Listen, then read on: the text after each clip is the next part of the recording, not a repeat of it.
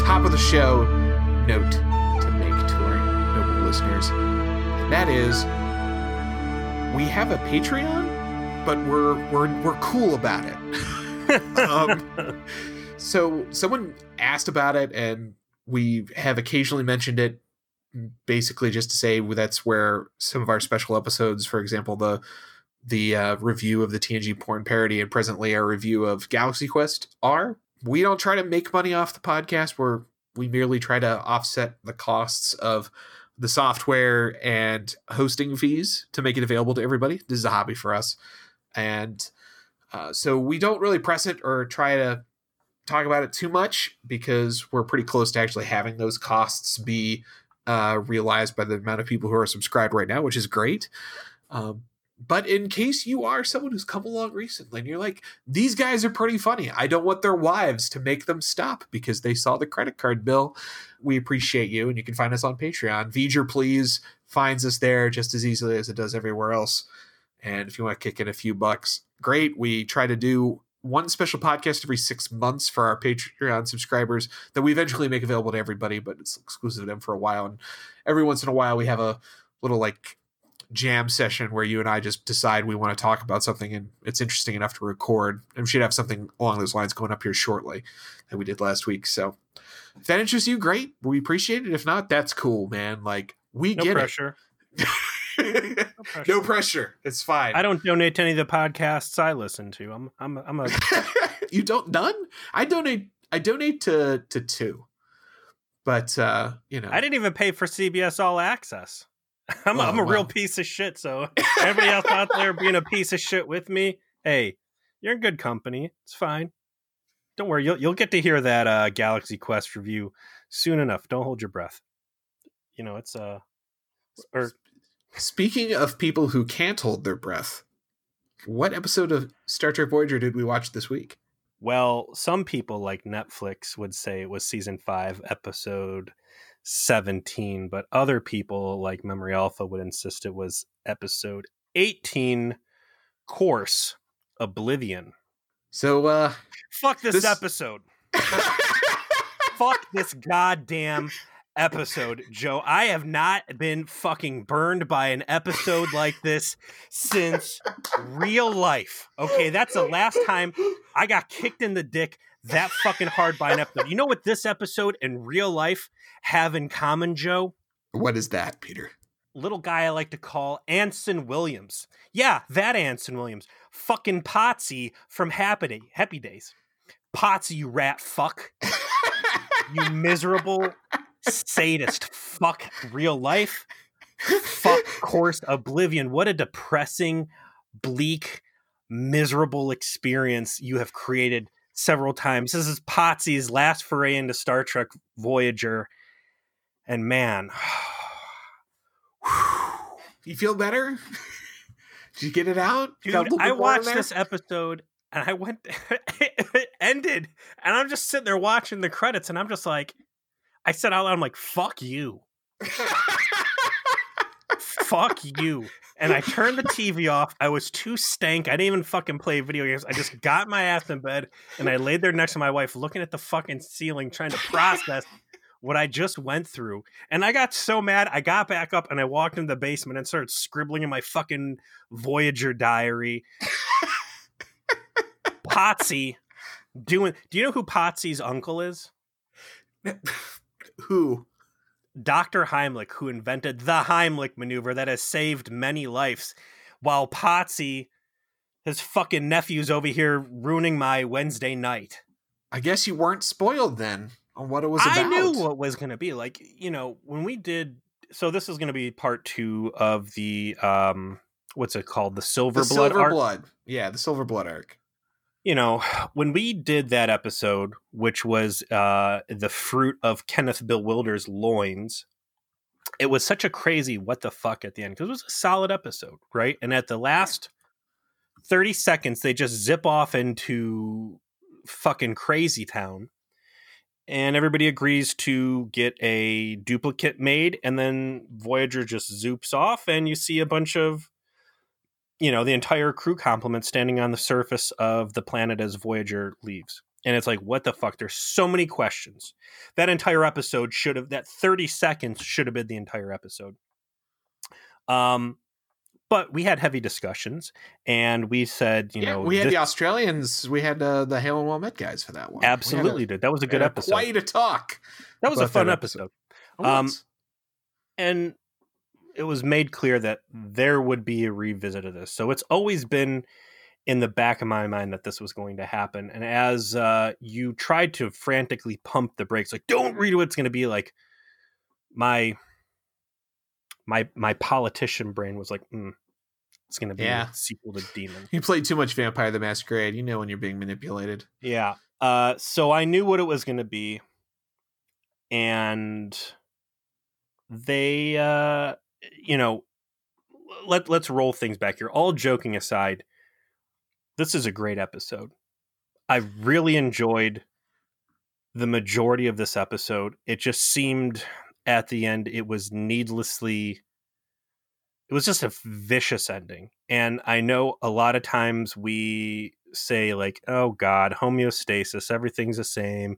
Nothing changes. You know, these people are going through crazy experiences and there's no real risk at the end." And this is the one episode where it's like what happens when things don't go the crew's way and it's a worst case scenario. But in that it encapsulates like the worst of everything. This is a worse bottle episode, I would argue, than even fucking Year of Hell was. And on top of it all, it's just a needless twist of the knife. So I love a lot of this episode, and that's why I have so much anger at how it finally ends, is because it was a great setup to have some sort of redemption by the end, and instead you just get kicked right in both balls. Here's your episode title for this Saw 7 Voyager. this is fucking torture porn.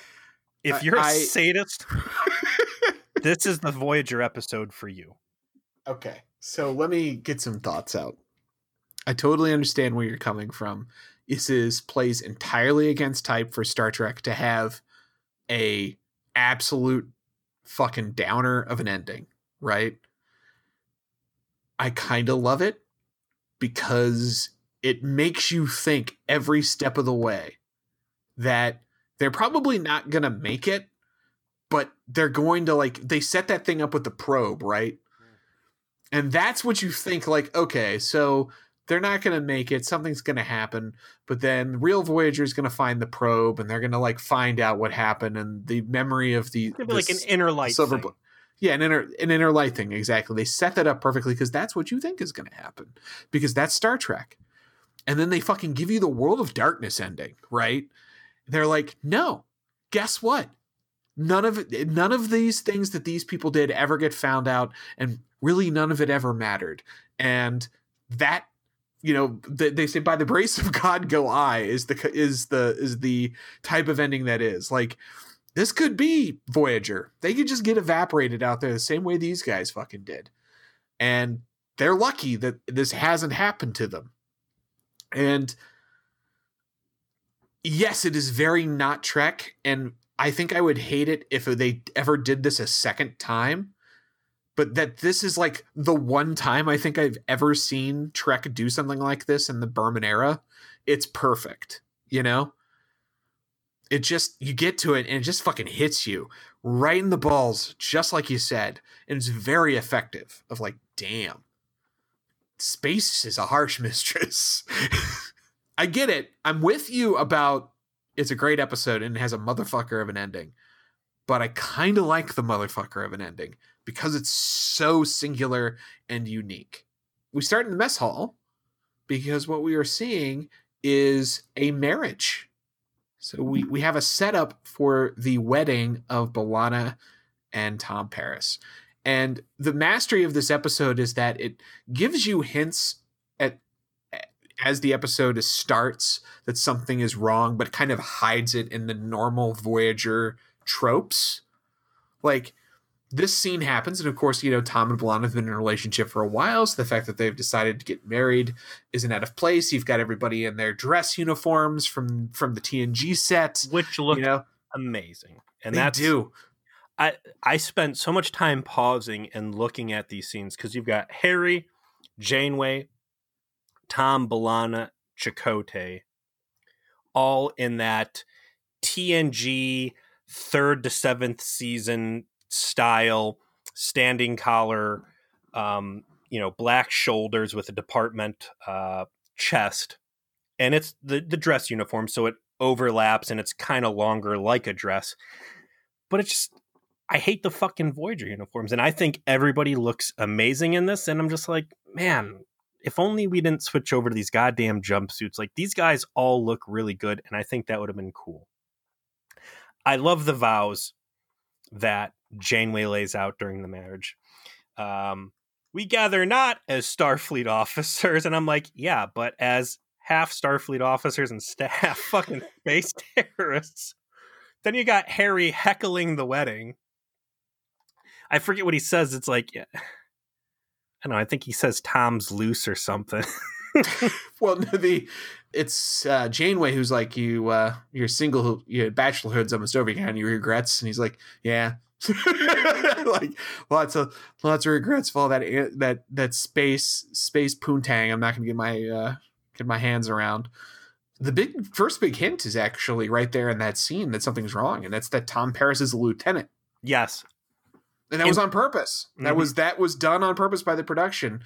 That you know the 30 days happens after the Silver Blood incident, so the biomimetic Tom never had a chance to be an asshole and go to prison. yeah, biomimetic Tom never came to the uh, overnight conclusion that he is the world's biggest underwater aficionado that you never knew existed. Uh, so he was never lured to aquatic terrorism.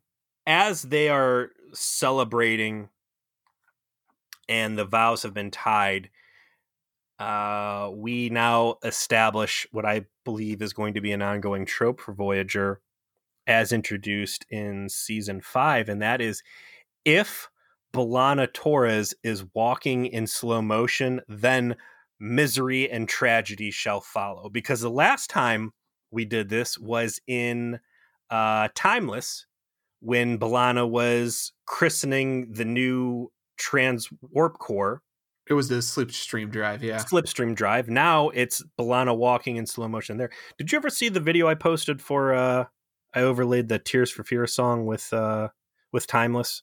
Yes. I thought good. it turned out really good. But here you go again. Uh dead man walking in slow motion. And it will prove to be the first. But yeah, them dropping him as a lieutenant.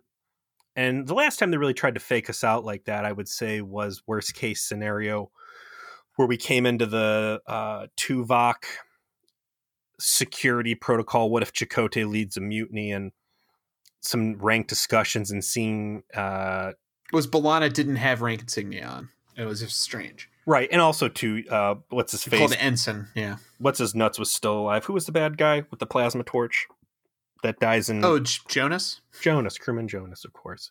Knowing yes. that Jonas was alive, resident so... first resident of Neelix's space hell.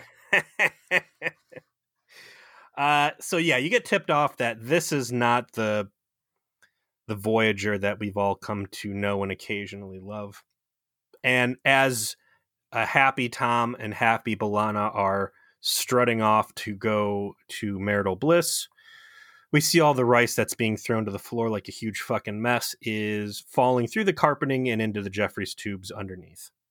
The first scene after the credits is basically a catch up that you know things are going extraordinarily well on Voyager, so well that they've apparently created an enhanced warp drive that's going to get them home in a little over two years, which is just just uh, what you know like enhanced how? Like did you just finally harness that lizard tech transwarp lizard tech? Like how is it that you're going to go from like now i guess probably 40 years away or whatever it is to to two years but they don't they don't really explain the how it's enhanced just that do they is. need to joe? Because how many times have we sat there and said you have amazing technology that's sitting in your hands that you're absolutely squandering. Maybe this crew also encountered uh, that alien from Vis a Vis and also had a shuttlecraft that they installed their space folding technology onto. And instead of forgetting that shuttlecraft exists, this crew actually capitalized on it. What if jumping back to Vis a Vis? So, so at the end of Vis a Vis, they got to chase down Tom and he's whatever. But again, they, they had a shuttlecraft with the super warp drive module on it, right? Right. What what if like people did kind of forget about that and that was just one of the many shuttlecraft that Voyager loses on a constant basis and like that happened it was like oh fuck! Damn I told you I told you to take the keys out of that one. That was an important one. The discussion is of course in the uh, ready room that like oh we'll still like stop off and do our fucking normal put ourselves in danger for the sake of space science shit. Don't worry don't worry viewer. Like we'll still get into adventures. And uh, they cut back to the mess hall where uh, Neelix and Tom Paris are talking about where they're going to go on their holodeck honeymoon. And this is Stevie sat down and started watching the episode on this scene. I like caught her up as to what happened so far. And then she was visited by Neelix trying to get Tom to take B'Elanna to some filthy Talaxian sex planet where the crickets make you want to fuck. Uh, you know. That's that's literally what happens, dude. He's like, take her to sidetracks where the crickets are an auditory aphrodisiac. Like, he's all like, mm, yeah, mm, Snarf Snarf wants you two to bang. Like, he's got this look on his face, and he makes these big googly eyes, like it's season one Neelix all of a sudden, and licking his lips, thinking, like, mm, yeah. Fuck I'm not going to yeah. hate on on Neelix for wanting to pass around bang crickets. That's Listen, Neelix and then and Tom's Tom, like, "Don't worry, don't worry, we don't need bang crickets to get dirty." So you know, I you appreciate that idea to yourself. A little bro scene between Tom and Neelix. We established back after uh, Parturition. It was Parturition, right? The Frakes Space Muppet episode, right? Correct.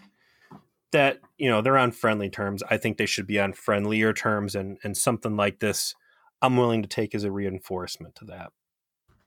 Uh, meanwhile, you got B'Elanna, ever the workaholic, who is getting cold feet about taking a week off from work for her honeymoon.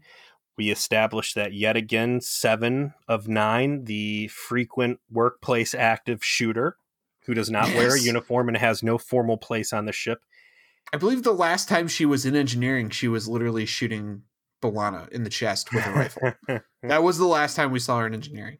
That's the Klingon way to get promoted, I think.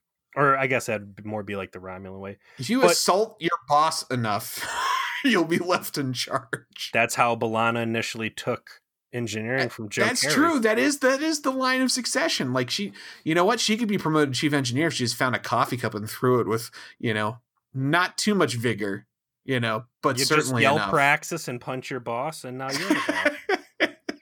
uh, but B'Elanna's like, I don't want to leave because I'm a super hot rod engineering chick, and Seven of Nine's like, I'm wearing a cat suit, but I know how to do your job as well as you do. And then they get into this back and forth that you don't really understand the engine well, it's just a simple, you know, propulsion device. And B'Elanna's like, no, it's a person with feelings and you got to be nice. And then there's a problem. And they both scoot off to go look into it. And we get treated to some really bad special effects straight out of. Twisted. Twisted, yes. Oh my god. It's the same warping effect from Twisted. They still can't do it any better.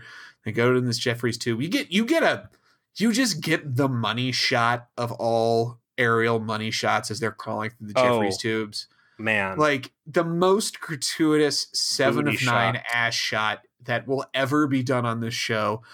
The, as okay, as they are talking about how Seven of Nine doesn't want to be monogamous because yes. she doesn't want to limit her options of all of the crew members that she could fuck right? Which is she just they banging they do out it- now? I, right? Who knows? But who knows how freaky Silver Blood Seven of Nine is? But Mm. you know, like as this conversation is happening, they do an overhead shot of them crawling through the goddamn Jefferies tubes, and you just get ass shots of both of these ladies, like in frame. It's the only part of like it only exists to show this is Jeri Ryan and Roxann Dawson's butts. when they're Aren't they crawling into the tube. But started starting from that, you know, I spliced uh, "Head Over Heels" by Tears for Fears over that timeless slow motion shot. I might go back and splice George Michael's "Too Funky" over them crawling through there because there's that supermodel just crawling on all fours like super sexy. And it's basically this shot with Starfleet uniforms on. I'm just saying, Uh, Pots Potsy's a fucking creepy freak. old man, dude. like, that is that is there is no reason for those shots to exist aside from we need more. We got a network note. More Jerry. Let's read this. Let's read the network note, everybody. Let's unwrap. Let's unwrap it. Let's unwrap it. Okay. It says more Jeri Ryan ass. All right. All right. Set up a set up a rig. All right, Side let's note, this- Thank you, Network Note.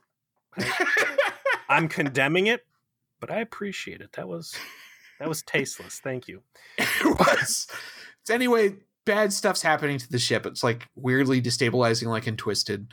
They have a like two second briefing scene where they sent they say this is happening all over the ship. It's they they think it obviously might be this new warp core, but they also are flummoxed by that because they tested it. Shouldn't be happening. Uh, they they don't spend much time talking about it because they have to cut back to uh, B'Elanna going back to her quarters to do her engineering log, which uh, of course we we get to see that again. Roxann Dawson in the year of our Lord 1998 to 1999 uh, did all of the push-ups that were available in in America. She had a monopoly. She did them all. Uh, good job. And that's when you start to uh, see that she is having kind of physical issues. She's shivering. She goes to her bathroom and she's got some weird fucking discoloration starting to appear on her skin and it's it's not good. Hey Joe, Yeah. did Seven of Nine and B'Elanna Torres crawling on all fours with their butts sticking out like sexy kitty cats not get your dick hard? Oh, I need more than that. What can he offer me? Well, if you're a sadist, you're in luck because for the rest of this episode, I'm running a special on people dying a slow death by radiation poisoning. As an aficionado of all things industrial accident and a big fan of the miniseries Chernobyl, I imagine you are thrilled. I would be if I didn't uh, feel like I had been abused and picked up and broken over Bane's knee by the ending of this episode. you want to talk about needlessly cruel, man. They just go all out to a degree that I have just never seen in Star Trek before. A lot of times people die and the crew's just kind of like, ah, oh well. You jump into Threshold, Tom Paris dies, and everybody's just like, well, that's it. And they, you know, scoot the towel over his head and declare the time of death. Janeway's died like eight times up to this point. Nobody's really made a big deal out of it. I can't come up with any situation where someone has died and it has really felt like a legit death. Even when fucking Hogan gets bit up by the snake thing on uh, whatever, just When crewman Hogan is told by Neelix to stand in the giant pile of bones and and viscera and obvious death and say, "Please, uh, would you mind waiting here for your uh, for your demise to occur?" Yeah, I mean, is there really any point someone dies that's a crew member and you really feel it? Because you feel it for the guy in um, in Resistance, her dad, you know. Mhm. But it, it's always like a we know this isn't real and we're just going to kind of speed through it. Not here, folks. Here, you get Tom Paris swinging by to visit his now wife, who is looking pretty bad. She's got, and again, they'll call it this or that, but here's the space whore. Their nuclear warp core is leaking radiation and it is destabilizing the molecular bonds of the ship and it is radiation poisoning everybody else. You can go back to Jetrel, which is like beating you over the head with Oppenheimer nuclear angst, and the people of Talaxia that are like caught in this half life, half death nuclear holocaust that's like partially invisible. Here's the real ugly shit, man. These these radiation burns, and she's laying there. She doesn't seem like she's almost dead though, so it comes as a little bit of a surprise. Tom slides up, puts a nice linear chip in her hand, says, "Hey, this is our honeymoon." And she says, "Tell me about it," kind of weakly, and he starts going on about what the itinerary was going to be and what she was going to wear and how they were going to dance at Charleston and this and that and A plus plus acting out of Robert Duncan McNeil about being all fucked up by watching his wife who he should be enjoying a holodeck adventure with. Roxann Dawson does a good job selling it on the table. It's their best fucking scene together in the whole show. Period. End of story. Period. Not even close you show me this and i would never in a million years thought that there was eight or so episodes that have come before this that i would have rather peeled my fingernails off than watch them try to convince me there's even a shred of chemistry between them right i i yeah i'm in the same boat it's like where did this fucking come from like how did you two find this gear you've never You've never They're only happy when it rains. And and one of them's literally on their deathbed and now both of these characters are able to fully express their love. It is and a perfect it is a perfect moment for both of these characters. Tom's all choked up and trying to tell her how great it would be, and then she fucking croaks, and I'm like, oh shit, this just hit me in the feels. I know this is a bullshit episode. I'm under the impression at this point, because I, I know goddamn well that this is going to be the silver people, right? I'm under the impression that something's going to come along 11th hour and maybe like bring her back to life or whatever, that it's certainly not going to be what it turns into. But even in this moment where I'm fairly certain that there's going to be a kind of happy ending to this, it fucking hurts to watch this these two characters that I hate being together uh, watch them have to go through the death of of B'Elanna actually dying. It is unprecedented, right?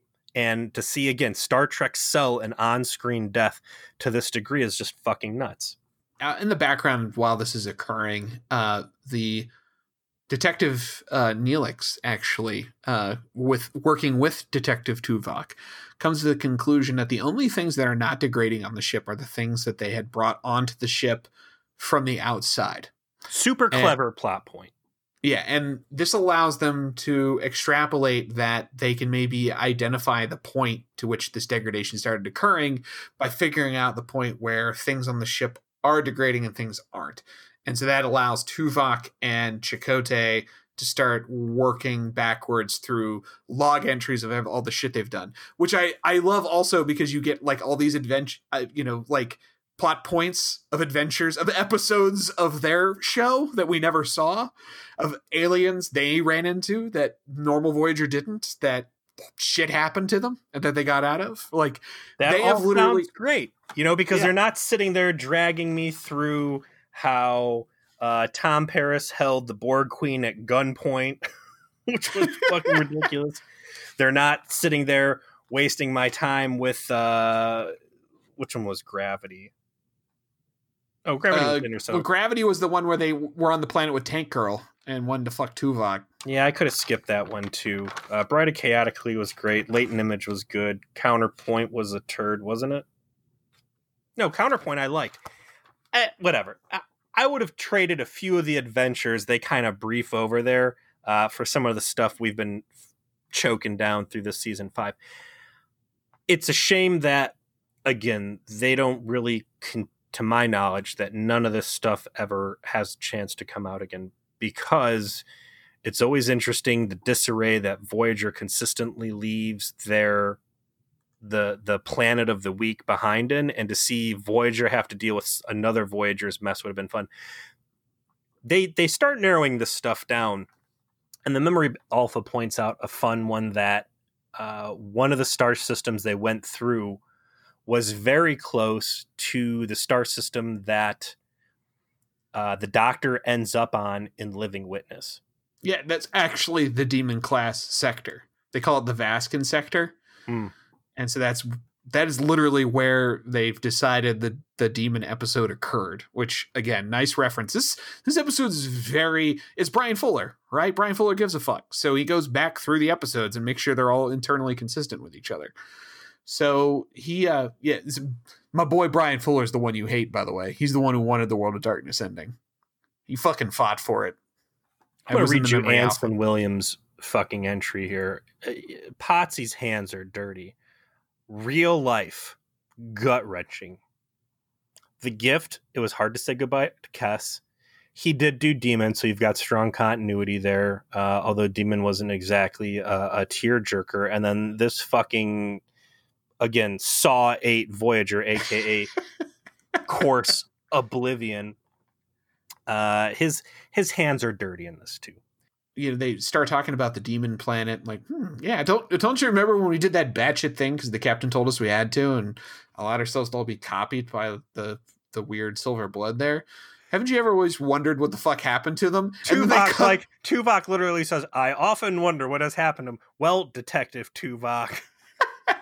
And they- Newsflash, they cut Austin. It's you all along. So he says, "I wonder what happened to them." And then Tuvok and uh Chakotay show up in sickbay, and there's yeah they cut they cut away like hard cut after Tuvok says that like comically almost and then uh It really think- is. Com- it's like a comic. Like, yeah, whatever happened to that baloney we forgot next to the heater? And then you go down there, and it's like a festering bacterial wonderland. Like, they, and then they they rise back up in sick bay. They show up. They're like, "Hey doc, uh, she dead?" She's he's like, "Yeah, she's dead." It's like, "Cool." Um, I wanna- scanner for scanner for different space dirt. And like she, he's like, "What the fuck do you mean?" He does it, and he's like, "Wait a second. There is in fact all of the space dirt here. I don't. I wouldn't have thought to look for that." And uh, he's like, "Why are you asking me to do that?" Tuvok's like, "We have a disturbing theory. Uh, why don't you inject her with this uh, this catalyst stuff?" And he's like, uh, "Okay," and he does it. And then, my Then we have the- in at this point. oh god, She's walking through. My wife. oh no, Casey. you know, she's about five years younger than I am, so she was treated to a different segment of Nickelodeon programming. So right as they hit B'Elanna with this hypospray, and she reverts back into uh, silver blood. So like super budget T one thousand silver goose, right? She stops mid stride she goes, "It's Alex Mack." No, no, that's that's that we how that was kind of still us, wasn't it? Yeah, still, I remember. I remember still. I remember seeing. I remember that show. that's why I got a good laugh at it. But I'm like, yeah, that totally is. Like, when was the, the secret of? Was it the Secret World of Alex Mack? Was that it? I think so. Yeah, that was that was still programming when we were in the relevant age group. Because this was year 2000, and uh, Alex Mack ran from 94 to 98. So this was a little after Alex Mack, but it's it's a very Alex Mack uh, CGI effect. She just slithers into a crappy pool of goo. That's the power of this episode. That special effect looked like shit. All of the ship falling apart and twisting and warping straight out of uh, season two Twisted look shitty. And I'm not even really, I wasn't even cognizant of it during it because the plot was running that good. Next scene is when you finally get hit with the sauce, and that is this is the Silver Blood people. That is everyone we have seen in this episode. This is the Silver Blood people, not the quote unquote real Voyager. This is a revelation that Chakotay and Tuvok and the Doctor essentially explain to Janeway to say, We're not really these people. Uh, what uh, we have determined happened is that at some point, as a consequence of us copying them, we, you know, we got all of their memories. And because we got all their memories, we started to just inherit their lives. We we started to think ourselves of ourselves as them, and forgetting that we weren't because we had no sense of self before that point. So and why would tracks. Because if you jump back to Demon, Harry and Paris get sucked into the goop, they get cloned, and their clones have 100% buy in that they are these people. Those clones are feverishly trying to help Voyager solve the mystery what happened, and it's not until the very end, when confronted with all of the truth, that clone Harry starts to kind of realize I'm not really Harry Kim. Like that's buying into the fantasy of being what you're duplicating is established canon. So A plus on that. Absolutely good canon. And also it makes sense that you know they they piece it together this way too. Like them solving this problem makes sense as well in the fashion that they do. That they're rational space scientists now because that's what they've copied and they've put together. Oh, so we're not these people. And that's weird, but also makes perfect sense. And we're all just kind of to go with it, right? Like, we believe this, even though not everyone's able to act on it rationally, which is where a lot of the episode's uh, drama comes from this point forward. And and that is that Chakotay is very realistic of the situation they're in. Like we're not these people. We probably need to go back to our home planet because we've managed to destabilize ourselves uh, because of the new radiation. Yeah, and the reason why we didn't know this was going to happen is we all thought we were human, so we didn't check to make sure it wasn't going to cause our silver blood, you know, specialness to uh, go go wild. Let's flesh this out more, okay? Because it's not just the people who are cloned. Like this silver blood memetic whatever is so powerful that it's replicated the entire ship to the point where all the electrical systems, all the data in the computer core, the doctor is a hologram, is a legit hologram being uh, projected by bioorganic uh, space technology now. Seven of nine, all of her Borg parts are still, still like this. This is perhaps the most fantastic technology we've seen, short of like Q stuff, where you've got Silly Putty that's so good at lifting the print off of the newspaper page that it becomes whatever that picture was.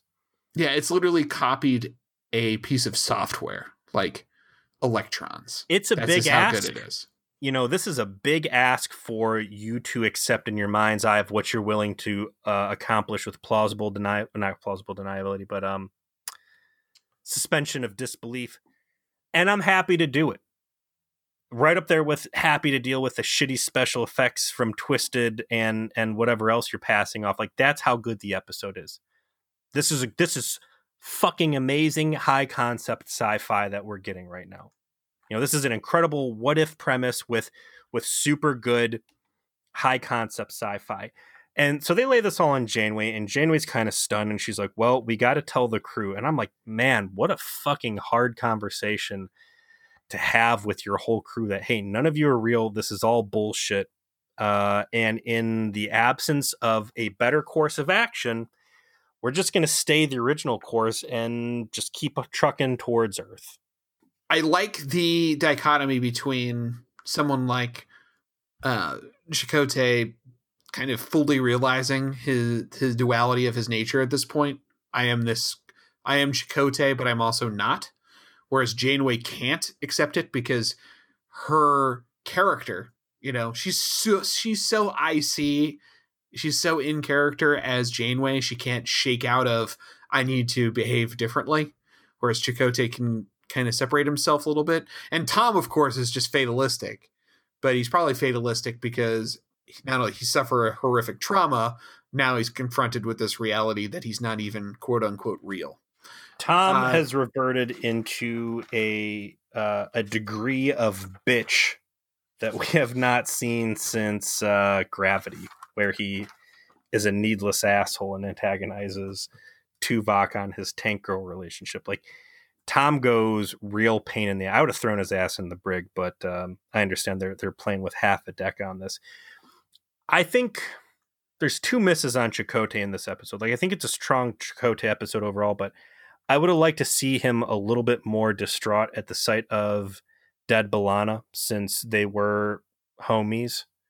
Um, and I think there should have been a throwaway scene in here somewhere where Chakotay tries to lean back on his spirituality as a crutch and and in light of the the revelation that he's not real like throws that away and in that moment realizes that he is more than what he sees in the mirror this is where the episode starts to kind of tease you about how it might get to that ending we talked about earlier, which is to say they're going to meet a bad end.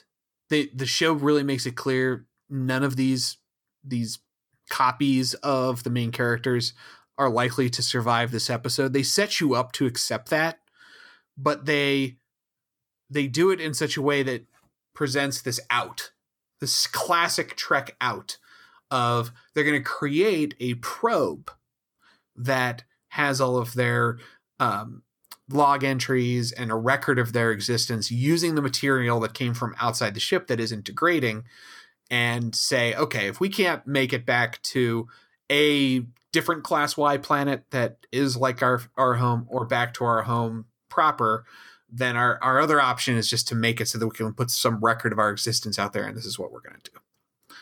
It's perfect for what they end up doing because you get all these travails and all these issues they start to go through and all these tragedies and you know you just it, they set up all of this conflict for a payoff to be at least they were able to hand this baton off to the real voyager so that they could honor their memory into the future and have some the ending you, know, you, think you're going to see is tom sitting there reading a personal log of himself saying huh i married B'Elanna and like that plant the seed like like that that was where my money was going to be that yeah exactly like he reflects on how much he loves her and like how like he never really thought of his future that way or and then like that Janeway is reinvigorated in her desires because like you know they had such an impact on the silver blood that they went out and literally did what voyager does being altruistic in the delta quadrant while also possibly getting bad ratings on Nextdoor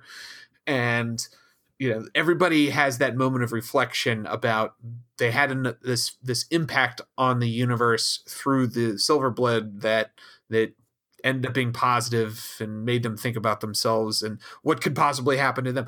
All of that is what they set you up for. A nice three minute uh, ending scene. Everybody has that moment they stand and and look into the middle distance, you know, with a bit of sorrow on their face, possibly out of viewport, maybe Neelix in the background. Our lives a different way, and now we are brought to this reality. I don't nope. know where. I don't know where. happened.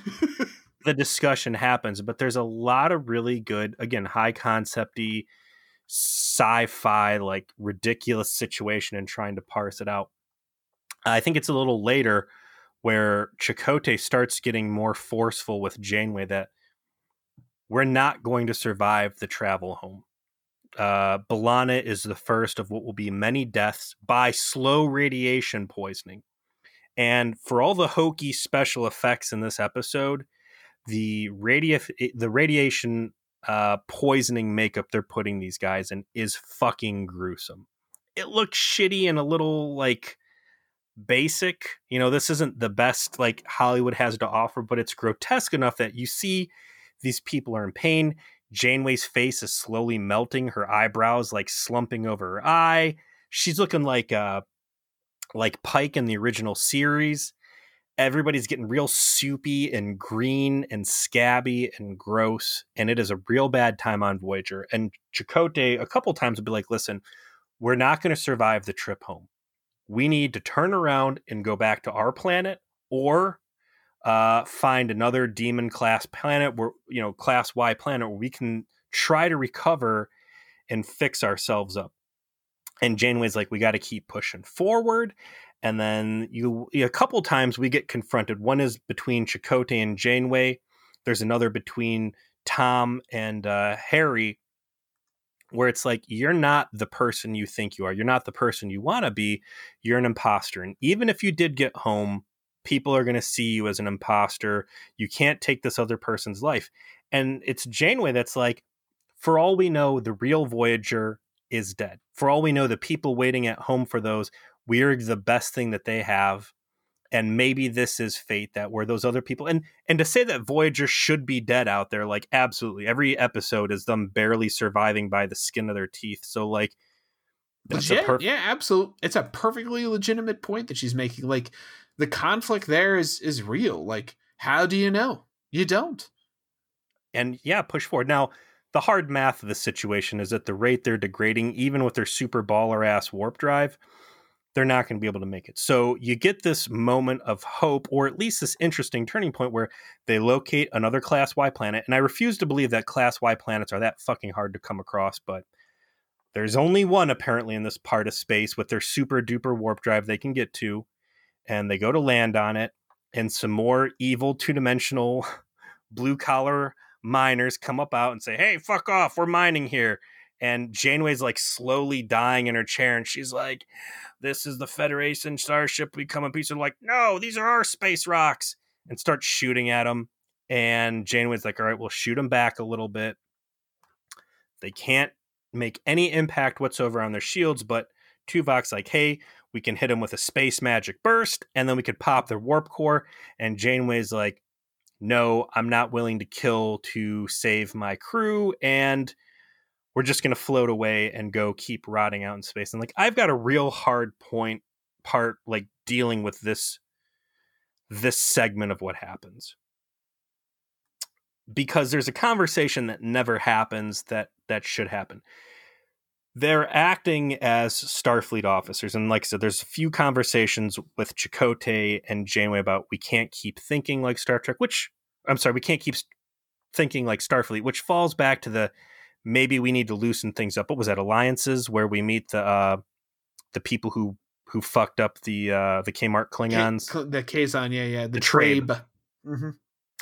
One of the most gangster moments in Star Trek Voyager where that drop ship guns down the gang meeting of uh, Kazon. Um, but we can't keep playing by these strict rules. And Janeway's like, "Well, do you think we should have blown up that ship?" Chakotay's like, "No, but we got to get flexible." You know everything Janeway knows. You know everything that Starfleet has instilled. She knows about the fucking omega particles and everything else, right? You know that it's very possible that the silver bloods the entirety of the silver blood species right is is this ship and the crew that all the silver blood from the demon plan is these people they are a new life they are a new civilization so it's not just a starfleet expendable crew but like it's a crew that created a sentient life form and then abandoned it on the planet to its own devices which has not turned out great Yeah. but they're kind of like their own Dr. Frankenstein, right? Like they're Frankenstein's monster and also Dr. Frankenstein. And they are responsible for creating themselves. Like they they have the guilt and responsibility of Starfleet and they also have what should be kind of the protected status of a new life form. And whether or not in the long term they're going to continue to act and behave as the people they copied or if they have a chance to evolve and become something more, them dying in space from from space radiation cancer isn't going to help things. So I think in that moment, like there should have been some real debate. Like, all right, is popping the warp core on some really asshole miners who are literally standing between us and the survival of our entire species uh, worth a couple dead people dying in the process? Like this is Janeway who damned the entire Delta Quadrant to Borg genocide. Like I, I think the stakes are higher than they really let the the crew give themselves credit for. There isn't much left to actually talk about here because we've already talked about the ending. We've we've summarized what happens. They they degrade. You mentioned, uh, you know, Janeway's eventually just kind of dies in the captain's chair. Harry takes command of what's left. You know, they're all f- literally falling apart. Everything is Seven bad. of nine looks fucking dope because the more sick she gets, the more Borg implant starts hanging out of her face. Did you notice that? Yeah, it was really cool looking the way that they did her makeup specifically. She she looked noticeably different than everyone else because of that. Right up at the end, uh, there is a decision made to put out a distress call on all signals, trying to find Voyager wherever they are to to ask them for help or to communicate what has happened. As you noticed, uh, noted, there is a effort to create a time capsule probe that will let all of their their um their teachings and their trials and their tribulations survive. Voyager kind of comes in the last couple minutes. The ship's literally falling apart. Uh, they try to launch the probe, which somehow, in the process of launching a probe, they completely destroy it, which is fucking stupid and a big complaint of mine through this. And Harry says, We got one chance at this. We can use local comms, but we're going to have to drop out of warp to hail the real Voyagers so we can like beam this information to them. They can't bring the ship out of warp. They're just like, fuck it, poop the core out while we're traveling at super speed. What's the worst that's going to happen?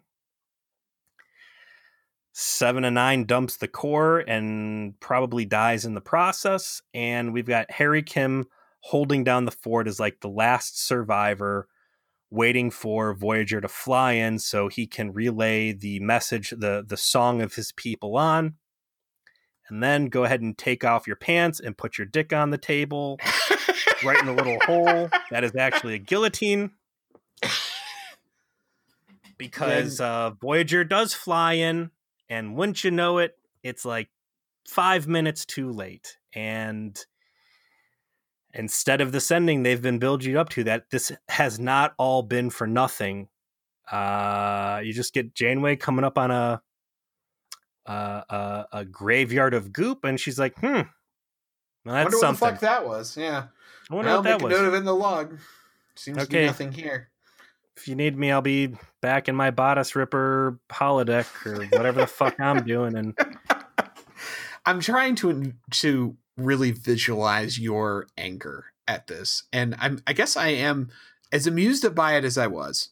I'm a little surprised you were that angry at it. Like, it's just really good storytelling the way that they're able to give you all this drama, build at, on the existing Trek tropes to really make you think that this is going to happen the way that you expect it to, and then at the last second, got they get you and they get you good. And I am somewhat surprised you didn't enjoy that element more. That that's where you have beef. they do too good of a job in humanizing these characters that they literally torture with a slow radiation death the entire time. Like I can't undersell the makeup here. Like people's faces are just melting and they all look like fucking wretched mutants. And again, these are characters we've got heavy emotional investments in. And whereas they tell these bullshit stories I could care less about, like Dark Frontier, here you've got some real some real stakes and real suffering. You know that these are just innocent aliens that have been caught up in a life that they don't understand and and have poisoned themselves with this industrial nuclear accident. Um, so you know my my big complaints here are there's a few points where I think they're really stretching to create a desperate situation, like the unavailability of Y class planets, nobody's willingness to zap these alien miners down so they could land for like five minutes and catch their breath. I think the idea of the only solid matter on the whole ship, which is the uh, space probe made out of foreign materials, being destroyed, like even if it just can't launch out of Voyager, once Voyager literally disintegrates around it, that still would have been in the quote unquote wreckage left behind, you know? Um, I, I think there's a lot of realistic opportunities that this crew specific the the crew unwilling to really defend the life of a new life and new civilization because of uh, Starfleet contradictory programming.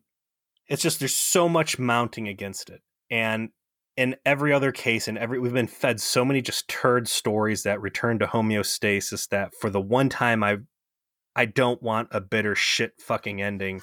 That's what we get handed and to the effect of your biggest the one complaint- time I don't want you to do this, you do it. the one time I don't want consequences, you give me the worst consequences. And like you said before, during your criticism of the often hailed best episode of Star Trek Voyager, Year of Hell, this this big, potent, wonderful story is just a fucking bottle episode. Nothing I- matters. I think there's a big difference there, though, in that the point that they're trying to make with this episode is this really like just as they talk about in the dialogue that we mentioned this could have very well been the real voyager this could have been their fate that they just died alone unknown in the middle of the fucking delta quadrant a goddamn stain on the side of some planet somewhere and it's a reminder to the audience of how dangerous what they're doing is by allowing you to feel this visceral takedown of this other version of them that they are, you know, responsible for creating, by the way. And I think that that is why it's so effective to me that the, the characters are unaware of it, but that's not, it's because the story isn't for them. It's for you as the viewer of like, this is the stakes. This is what could happen to them we know that that's not what happens to them. We know that this fate is unlikely because of a lot of Hollywood stuff that we now in 2020 are more aware of than we ever were in 1999. But I still like it as a storytelling device to say it's a cautionary tale. The my you know the problem we have with Year of Hell is that they didn't allow that episode to grow the characters when they built it up to be something that grows the characters. This was never intended to do that. This was intended to be a horrific, you know, drama of what happens when it all goes wrong. And it's really good at that. And so I respect it. I would argue that you can take everything you try to accomplish with that and relay that in a meaningful way to the characters who are surviving as they see the horrific remains of Harry Kim's melted face and the gut wrenching personal logs that are left behind. Like, again, in a vacuum, great conceptual sci-fi. Uh, you know, a plus acting. Not even Garrett has a chance to to, stink up any it up. scenes here. You know, everybody is given 110 percent maximum effort on this. It's just it's a fuck you ending for the sake of being a fuck you ending. It's another real life like let's really just tear the audience's heart out with a little girl dying on the table while her dad has to watch completely helpless to stop what's going on but in real life like the doctor tries everything he can to save his daughter's life and it's just not good enough here you've got people literally falling apart and turning into mud monsters and it's janeway's janeway condemning them to that uh, and it's not until Chakotay actually dies that she's like, yeah, okay, let's try and fly home, even though there's no chance in hell of us getting this instead of scanning for another Y class planet, whatever. Th- this could have been everybody learning a valuable lesson from the horrific deaths of their alternate selves and maybe some sweet warp technology that upgrades them and gives them a better shot at getting home uh, for some positive growth to the overall meta plot of the show. Um, so I don't have, you know, any real criticisms to the quality of this episode other than it's a episode designed to have a intentionally sadistic end not sadistic end it's sadistic decline with a with just a, a fuck you slap in the face then. And and that's what they set out to do and they did it very well. So uh great episode. It's just a hard one and i don't think it's one i'd really want to rewatch. It's a hard one to watch and I think it's just effective as a single viewing because after you've had after you know what's going to happen it loses a lot of its potency. I'm actually really glad you didn't know how it ended and that you were able to go through that and at least experience that. It's singularly unique. And while I hear you that there was an opportunity for the characters to grow through knowing that this all happened, I think that there's something that appeals to my world of darkness heart that this this was a time where it didn't work out. Star Trek is a is a bright universe in the Berman era, right? Like the heroes almost always triumph over the adversaries, and we like that. But having a, a singular example of when it all goes wrong and things don't work out, uh, I really like it and especially because they use the tropes of Trek to really like get build in that expectation, and you're left with the the wreckage of knowing this is what could happen. Well, I, I want to talk more about that though. Okay. They've weaponized. They've weaponized their own failures as a TV show. There are never lasting consequences. That the things that would have made Voyager a stronger television show, lasting consequences, more like, you know, we talk about the Battlestar Galactica angle where like there's a cohesive story and the events of the previous episode lead into the hardships of the next one. Like the stuff I want, they never give you for whatever their reasons are for syndication, remarketing, or whatever. And it's like they ball all of that up into one into this one episode and say, well, ultimately this is a big what if episode. So let's just pull out all the stops. And the one time you get a taste is the time it just doesn't fucking matter at all and we can still again have a clean homeostasis by the end of this and wash our hands of the whole experience and move on it's like